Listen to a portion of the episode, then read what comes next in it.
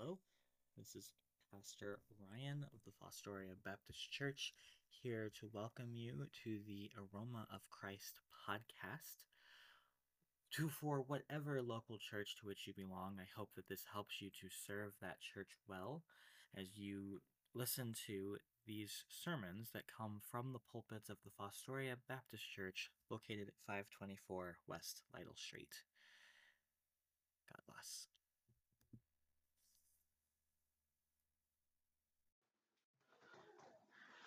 Scripture reading this week is Isaiah 54, verses 1 to 10.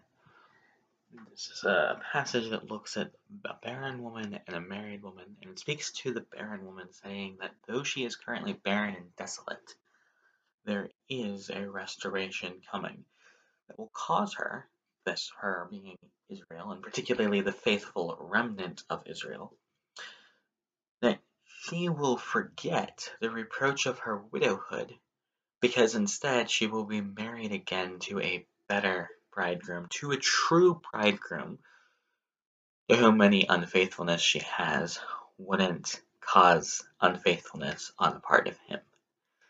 The bridegroom, of course, is none other than Yahweh himself, their Lord and Maker. And so Isaiah 54, verses 1 to 10, tell us Sing, O barren, thou that didst not bear Break forth into singing, and cry aloud, thou that didst not travail with child. For more are the children of the desolate than the children of the married wife, saith the Lord. Enlarge the place of thy tent, and let them stretch forth the curtains of thy habitations. Spare not, lengthen thy cords, and strengthen thy stakes. For thou shalt break forth on the right hand and on the left, and thy seed shall inherit the Gentiles, and make the desolate cities to be inhabited. Fear not, for thou shalt not be ashamed, neither be thou confounded, for thou shalt not be put to shame. For thou shalt forget the shame of thy youth, and shalt not remember the reproach of thy widowhood any more. For thy Maker is thine husband, the Lord of hosts is his name, and the thy Redeemer, the Holy One of Israel. The God of the whole earth shall he be called. For the Lord hath called thee as a woman forsaken and grieved in spirit, and a wife of youth when thou wast refused, saith thy God. For a small moment have I forsaken thee, but with great mercies will I gather thee. In a little wrath I hid my face from thee for a moment, but with everlasting kindness will I have mercy on thee, saith the Lord thy Redeemer. For this is as the waters of Noah unto me. For as I have sworn that the waters of Noah should no more go over the earth, so have I sworn that I would not be wroth with thee, nor rebuke thee. For the mountains shall depart, and the hills be removed, but my kindness shall not depart from thee, neither shall the covenant of my peace be removed, saith the Lord that hath mercy on thee. Uh, if you would, turn back with me to Matthew, Matthew chapter 25, where today our hope is to be looking at verses 1 to 13. We've been slowly working our way through Matthew. We've gotten to this passage where Jesus is giving a speech talking about the end talking about waiting for the end. He's talking about being ready, and watchful, and being prepared. Last week, there was a servant who failed to be prepared, not properly obeying the Lord in the commands that had been given, because he thought that his Lord would return slowly and his Lord returned quicker than he expected.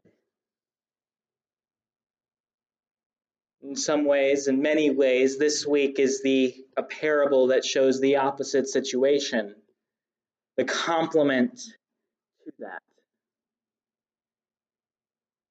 Matthew chapter 25, verses 1 to 13.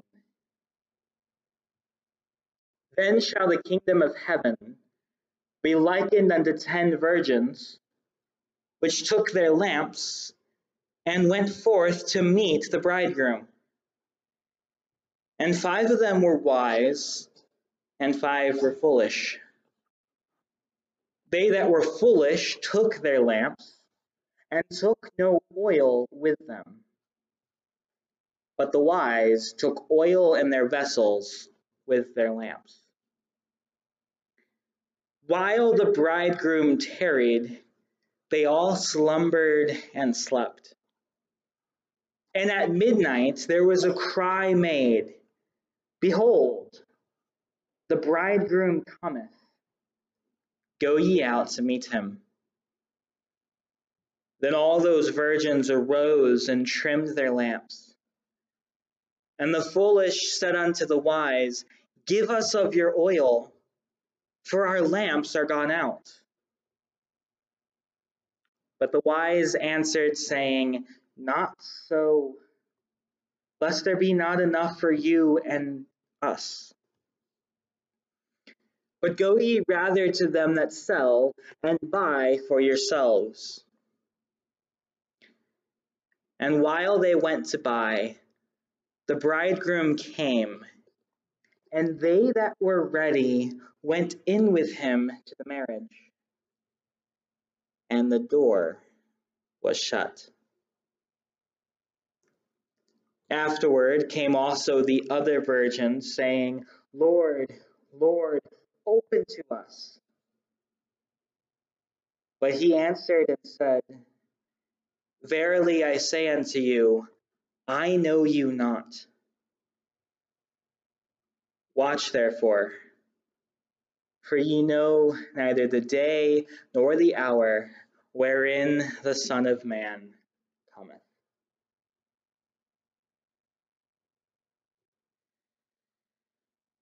Father God, we ask for your help through your Spirit in understanding these words, truly and deeply believing them, and living as we are supposed to in obedience, living in light of these glorious truths in obedience to everything you tell us to do. Father, we we ask that you would use everything that has been done and will be done in this service, including this sermon, to show us Christ and prepare us to obey him for the long haul. To prepare us to keep going. And so, Lord, we pray.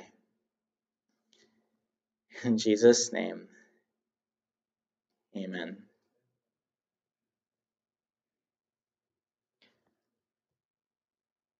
Believe it or not, it is currently March.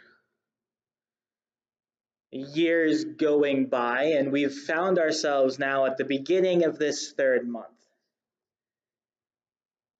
Which probably means that for most of us in this room, and indeed most of us in this country, those of us who have made New Year's resolutions or goals have probably lost sight of some of them.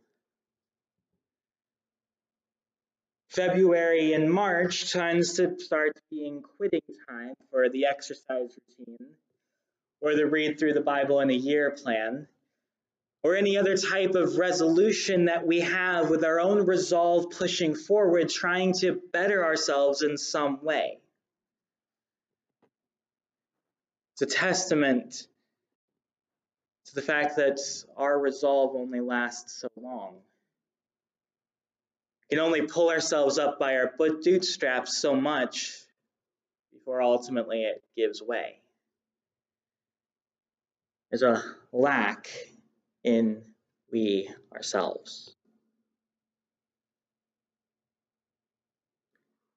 Jesus talking to his disciples about the need for readiness and preparation tells another parable. He tells this parable about waiting for the bridegroom. He really tells the parable in three parts in verses 1 through 12, and then he gives a summary of it. In verses 1 to 6, he begins the parable by talking about the preparation to meet the bridegroom. The preparation to meet, verses 1 to 6. Then shall the kingdom of heaven be likened unto ten virgins, which took their lamps and went forth to meet the bridegroom. And five of them were wise, and five were foolish. They that were foolish took their lamps and took no oil with them, but the wise took oil in their vessels with their lamps. While the bridegroom tarried, they all slumbered and slept. And at midnight there was a cry made Behold, the bridegroom cometh. Go ye out to meet him.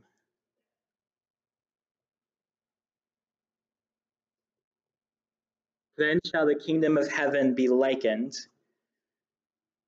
Then is probably to be understood as at that time, continuing to refer to the coming of the Lord Jesus and then what the kingdom will be like when that comes. It begins by talking about 10 women, 10 virgins, 10 unmarried women who appear to be essentially friends invited to celebrate a marriage. And they're waiting for the bridegroom. Now, given that this whole section is about waiting for the coming of Jesus, Jesus is placing himself in that position as the bridegroom the position that in Isaiah 54, which we read this morning, and other places throughout Scripture, has been a position that Yahweh, that God, has resided. Just another subtle way in which Jesus presents himself as we know him to be God the Son, God Himself. Of these ten virgins who are ready to celebrate this marriage, they're anticipating the coming of the bridegroom with joy. They're told that five are wise and five are foolish. And verses 3 and 4 explain what makes some wise and others foolish. So the foolish have their lamps, they've got the light ready they don't have any extra oil. It's like having a flashlight without a battery. Only the oil is not going to last as long as modern batteries would last in our flashlights. But the wise, on the other hand, have a reserve of oil, taking in their vessels or in their flasks, so that they don't just have the lamp, they have something to keep the lamp lit. Now, why that would be significant only really matters once verse 5 comes into it.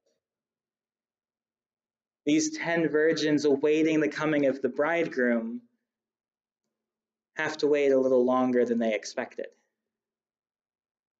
Verse 5 begins while the bridegroom tarried.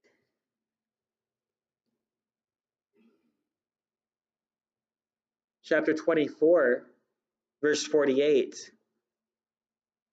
But and if that evil servant shall say in his heart, My Lord delayeth his coming. Same Greek word is present in 24:48 for delay as in 25:5 for tarried. There's a reality and presence where the wicked servant thought his master would come later. The master came sooner. These ten virgins, all of them, are expecting the bridegroom sooner. he comes later. And so they all slumber and sleep, all awaiting his coming with lamps, all sleeping because he is delayed. And indeed, in verse 6, they all awake because they all hear a midnight cry. Behold, the bridegroom, he comes. Now, it's a sudden awakening. In the middle of the night, when it's dark outside, is likely when we're to be the least alert and awake. So these ten virgins waiting for the coming, hearing this cry at midnight, suddenly being awoken.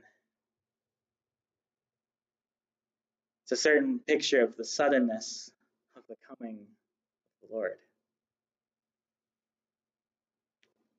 And then Jesus keeps telling the story. In verses 7 to 10, they're no longer preparing to meet the bridegroom, they are meeting the bridegroom. They're meeting him as he comes to the wedding. Verse 7 Then all those virgins arose and trimmed their lamps. And the foolish said unto the wise, Give us of your oil, for our lamps are gone out. But the wise answered, saying, Not so, lest there be not enough for us and you. But go ye rather to them that sell and buy for yourselves. And while they went to buy, the bridegroom came, and they that were ready went in with him to the marriage, and the door was shut.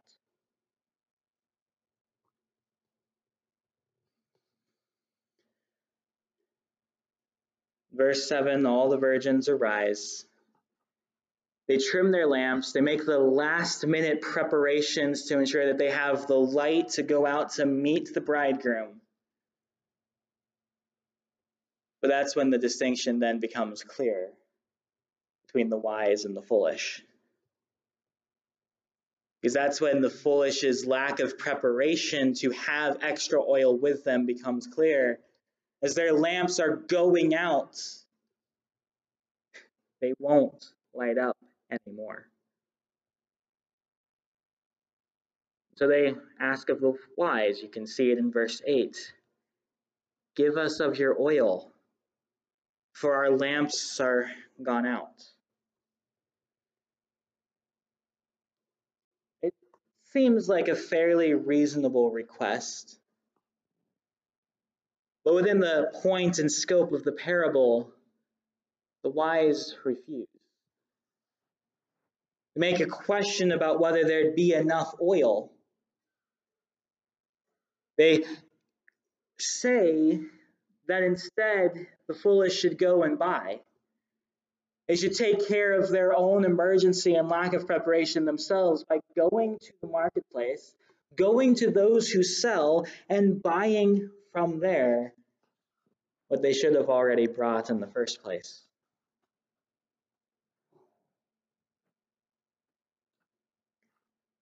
Then verse 10 comes in.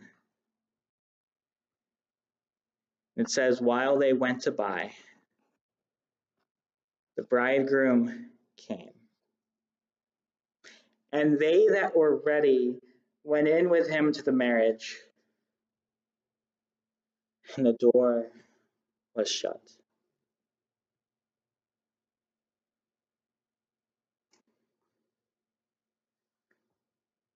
It was too late for the foolish virgins to get oil and be ready for the bridegroom. They found out their error too late. So they who were ready went in. And the tragic words are then stated the door was shut.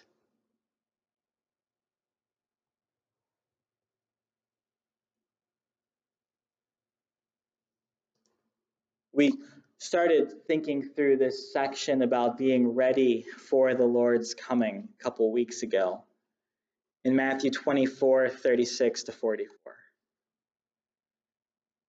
And there we saw a comparison made between the coming of the Son of Man and the days of Noah with the ark.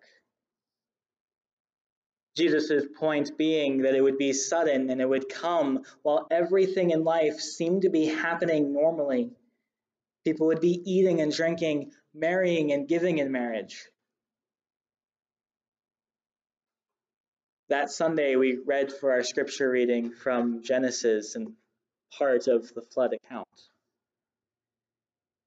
And we specifically read words that included that as Noah and all the animals and his family went into the ark, that the Lord shut the door.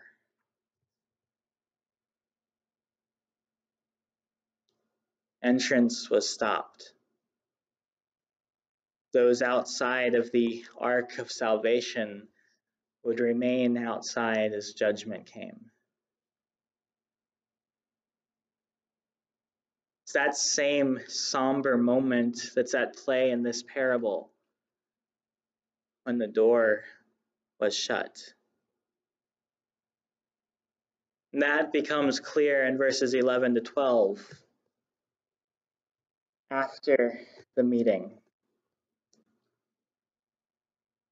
Verses 11 to 12. Afterward, came also the other virgins, saying, Lord, Lord, open to us. But he answered and said, Verily I say unto you, I know you not.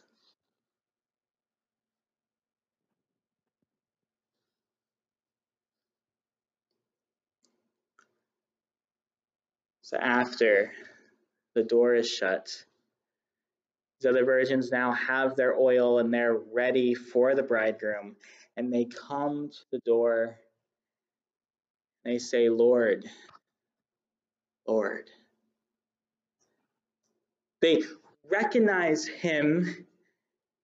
They have a friendly and respectful address to him. And they think that they should be let in. After all, they were invited to be among the friends celebrating the wedding in the first place. And so they say, Open to us.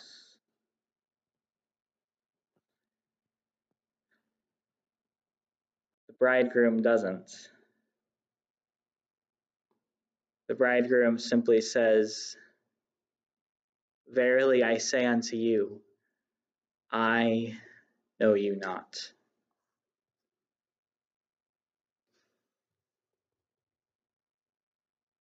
and from an outside observer's perspective, from the beginning to the parable till this moment, they looked the part of being his friends.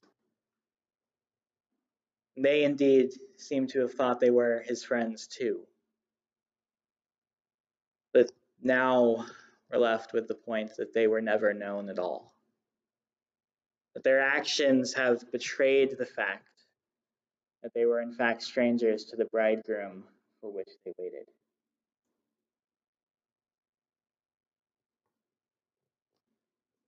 Then Jesus says in verse 13, words that are very similar from verses 42 to 44 of chapter 24. Watch therefore, for ye know neither the day nor the hour wherein the Son of Man cometh.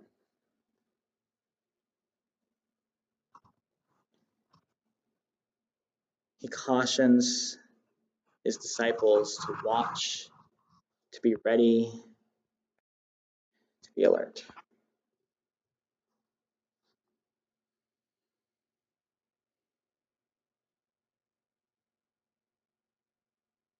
As we noted a little bit earlier, the wicked servant last week failed to prepare for the nearness of his master's coming.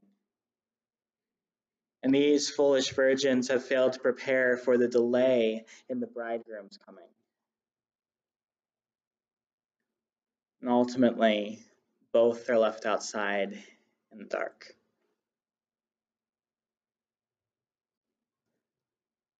I think you could summarize the point that Jesus is making, saying that readiness is for the long term. It's for the long haul. Readiness requires preparation for long term, lifelong obedience.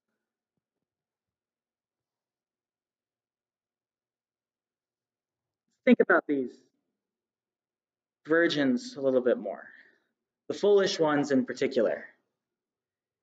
You know, when we looked last week and we saw the wicked servant be left outside, and then particularly saw great judgment given to him as he's cut in two and put in the place with weeping and gnashing of teeth. We understood greatly why he would be so treated and so punished. He was vicious, he was vile, he struck his fellow servants while feeding himself in luxury. The picture is different with these five foolish virgins. Jesus' parable doesn't present them as having done anything heinous, anything vicious, anything vile.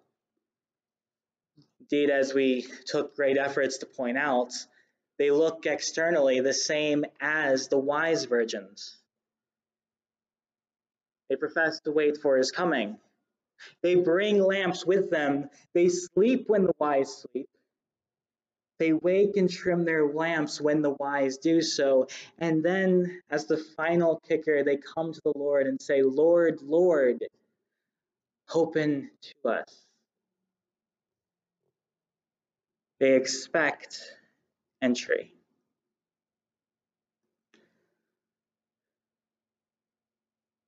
But unlike the wise, they're not prepared for the delay. They're not in it for the long term. Their preparation and the things that had been done in them were only to last for but a short time and not to the end.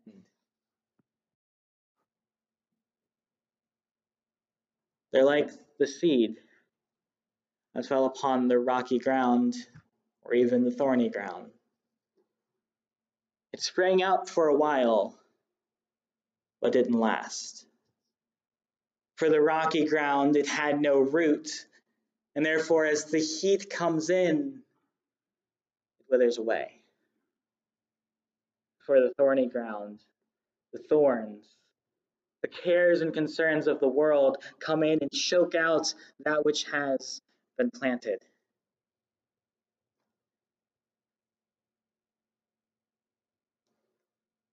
seems that with all of this put in place, we have good reason to think that these five foolish virgins don't represent anything like the unbelievers outside, but the Christians in name only on the inside, the nominal Christians, the ones who think that they are saved, but in fact are not.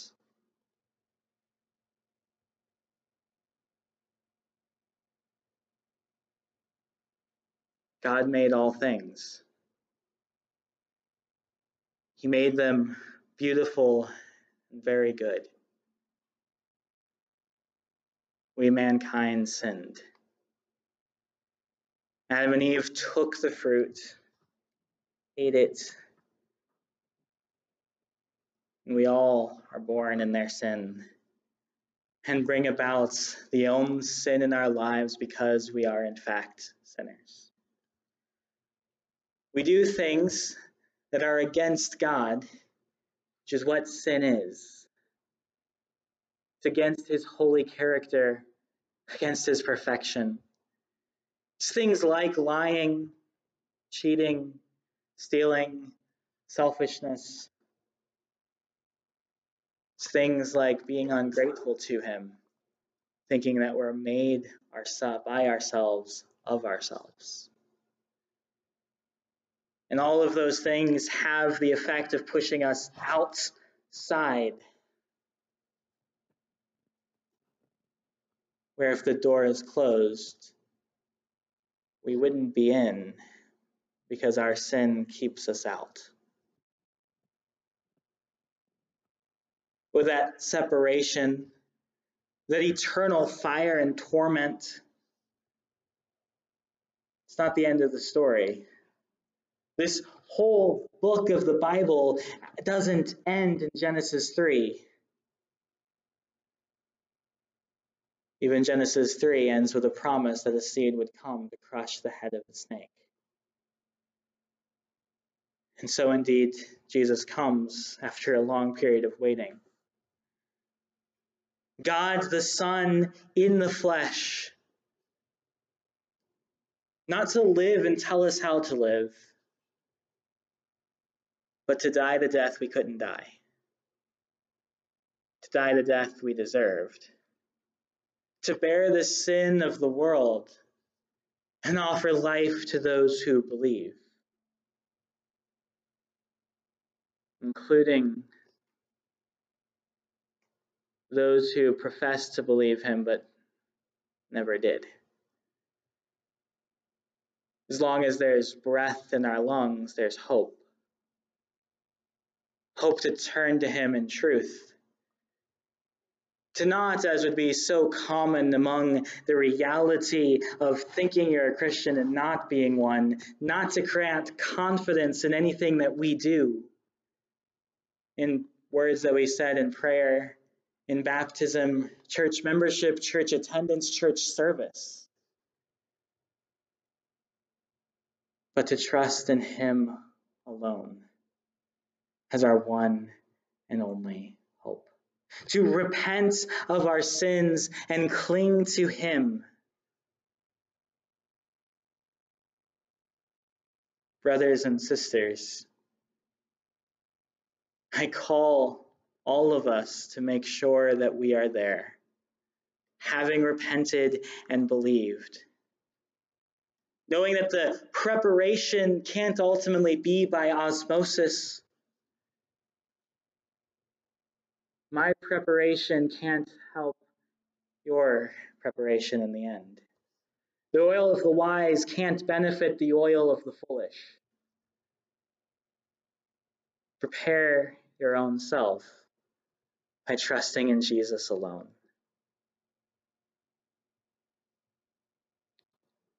And I directed that to those of you who have been in church for a while it's also a true reality to be expressed to those who have never come to make any sort of profession in Christ, who've never claimed to know Christ or be friends of the bridegroom in this way. The same message is true for you. Jesus Christ came to save sinners, and there's no one so bad that he can't save. So if you haven't, Come to Him and believe. And don't be left out in the dark.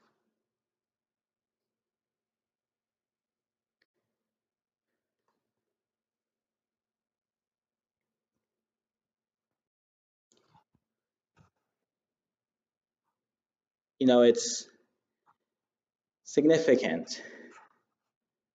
Jesus tells this story with 10 virgins. And he places five of them as wise and five of them as foolish. Now, we must not push this too far. That's not to say that Jesus is making some sort of prophecy that throughout church history, 50% of those who profess Christ won't actually possess him. But I think we also do well to note that Jesus could have chosen any numbers. He could have chosen there to be one or two foolish. He chose a high number, significant number. He chose half.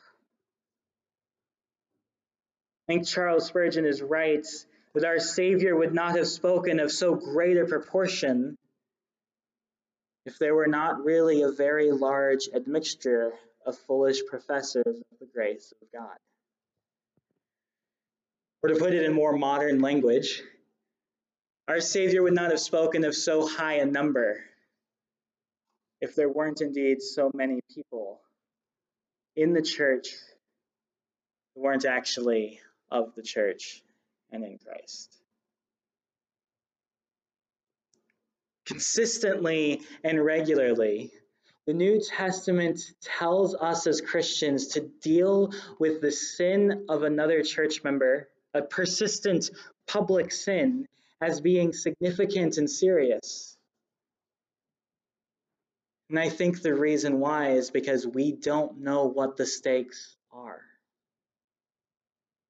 When we call a church member to repentance, we don't know whether we're calling him to initial repentance or ongoing repentance.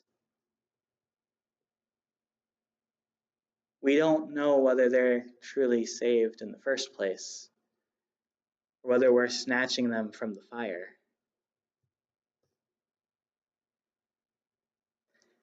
It's a somber reality that requires a community to act with utmost earnestness.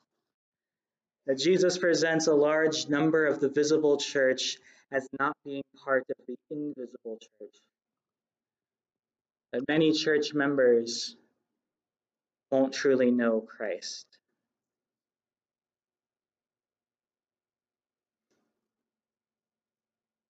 What we haven't directly spoken of is that whole point of readiness being a point for the long term. Readiness has a lot to do with that ongoing repentance.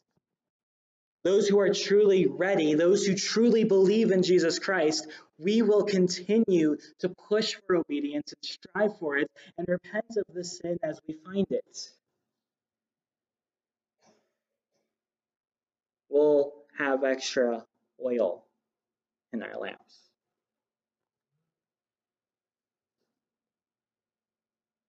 Then again, we have a problem. We have the New Year's resolution problem. Our own resolve will only take us so far. Our own resolve won't lead us to long term obedience. And the gospel has as its foundation the reality that Jesus died for us, and he rose again, and now God is for us. But it has as its continuation that God is in us. That the Spirit of God dwells within us, bringing us to understand Him, Christ, more. Bringing us to repent of the sin we see and keep going. God with us is actually a significant theme in Matthew's gospel. From the manger in Bethlehem, where Jesus is born as God with us, to the time of his earthly life while he's legitimately, literally walking with his disciples, till the final promise and the final words I will be with you always, even to the end of the age. The fight for long term obedience is not a fight we do by ourselves. Indeed, we cannot. It's a fight that Jesus does by his Spirit working in us. It's the fight of being born again, and so having the Spirit working with the new nature he has given to us, a redeemed nature. God is with us to deliver us from the penalty of our sin and from its power in our lives. And so, in dependence on the Spirit, we can be prepared for long term obedience, and only in such dependence. And so, Father God, we come before you, asking that you would give rather use your spirit in our lives. Give the Spirit to those who have never been born again, never been born from above of your Spirit. And for those of us who have, continue to use your Spirit to renew us, to transform us, to push us to keep denying ourselves and taking up our cross, following after your Son. Allow us to build upon his words not to be focused upon anything other than Jesus' blood and righteousness is our only hope. May the door be open for us in the end, and we be brought in to your heavenly kingdom. And so, Lord, we pray. In Jesus' name, amen. This is Pastor Ryan again. I'm glad that you were able to listen to today's sermon audio. If you would, please do remember that we strive as Christians to be the aroma of Christ to God among those who are perishing and among those who are being saved. To some, then, that's a fragrance of life to life, and to others, it's a fragrance of death to death. And we don't have our sufficiency in ourselves for these things, but only from God. And so I leave you. The Lord bless thee and keep thee. The Lord make his face shine upon thee and be gracious unto thee. The Lord lift up his countenance upon thee and give thee peace.